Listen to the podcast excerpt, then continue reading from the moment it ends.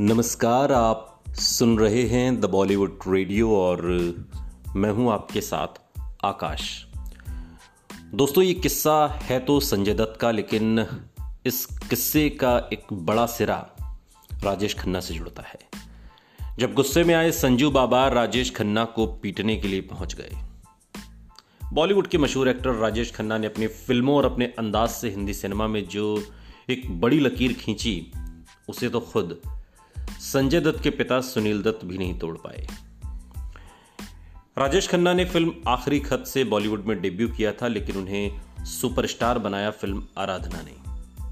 राजेश खन्ना अपने करियर से इतर, अपने अफेयर को लेकर हमेशा सुर्खियों में रहे।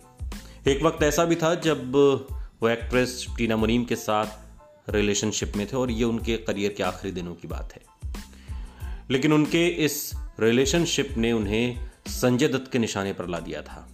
और इतना ही नहीं, संजय दत्त काका को पीटने के लिए महबूब स्टूडियो तक पहुँच गए।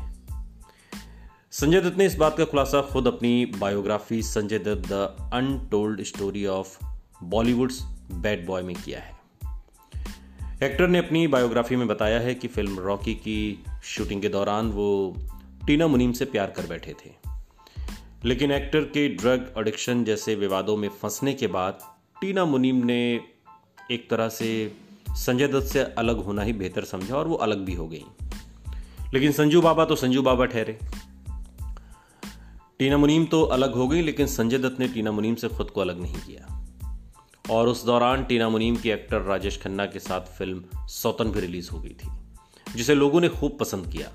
साथ ही दोनों के रिलेशनशिप की खबरें भी आनी शुरू हो गई, जिसने संजय दत्त को और ज़्यादा परेशान कर दिया। एक्ट्रेस के बारे में उन्होंने अपनी बायोग्राफी में लिखा था कि पूरी दुनिया जानती थी कि वो हर किसी को बेवकूफ़ बनाती है। लेकिन मैंने अंधे की तरह व्यवहार किया और उसका बचाव भी किया। टीना मुनीम और राजेश खन्ना के बारे में बात करते हुए संजय दत्त ने आगे लिखा, जब हमारा रिश्ता खत्म हो गया तो उनके और राजेश खन्ना के अफेयर की खबरें सामने आई। मुझे लगा कि मेरा प्रयोग किया गया है, इस पूरे मामले में मेरा इस्तेमाल हुआ है। हर कोई मुझ पर हंस रहा था। इस बात को लेकर ही संजय दत्त ने राजेश खन्ना को पीटने का फैसला कर लिया। और वहीं काका उस वक्त महबूब स्टूडियो में अपनी फ़िल्म की शूटिंग कर रहे थे तो ये सब कुछ वहीं पर करने की प्लानिंग की गई संजय दत्त ने राजेश खन्ना के बारे में आगे बताया कि जब टीना मुझे छोड़कर गई तो मुझे पता नहीं क्या हो गया था। बस मुझे बहुत गुस्सा आ रहा था। मैं इस चीज़ को बर्दाश्त नहीं कर पा रहा था कि कोई मुझे कैसे छोड़ सकता है।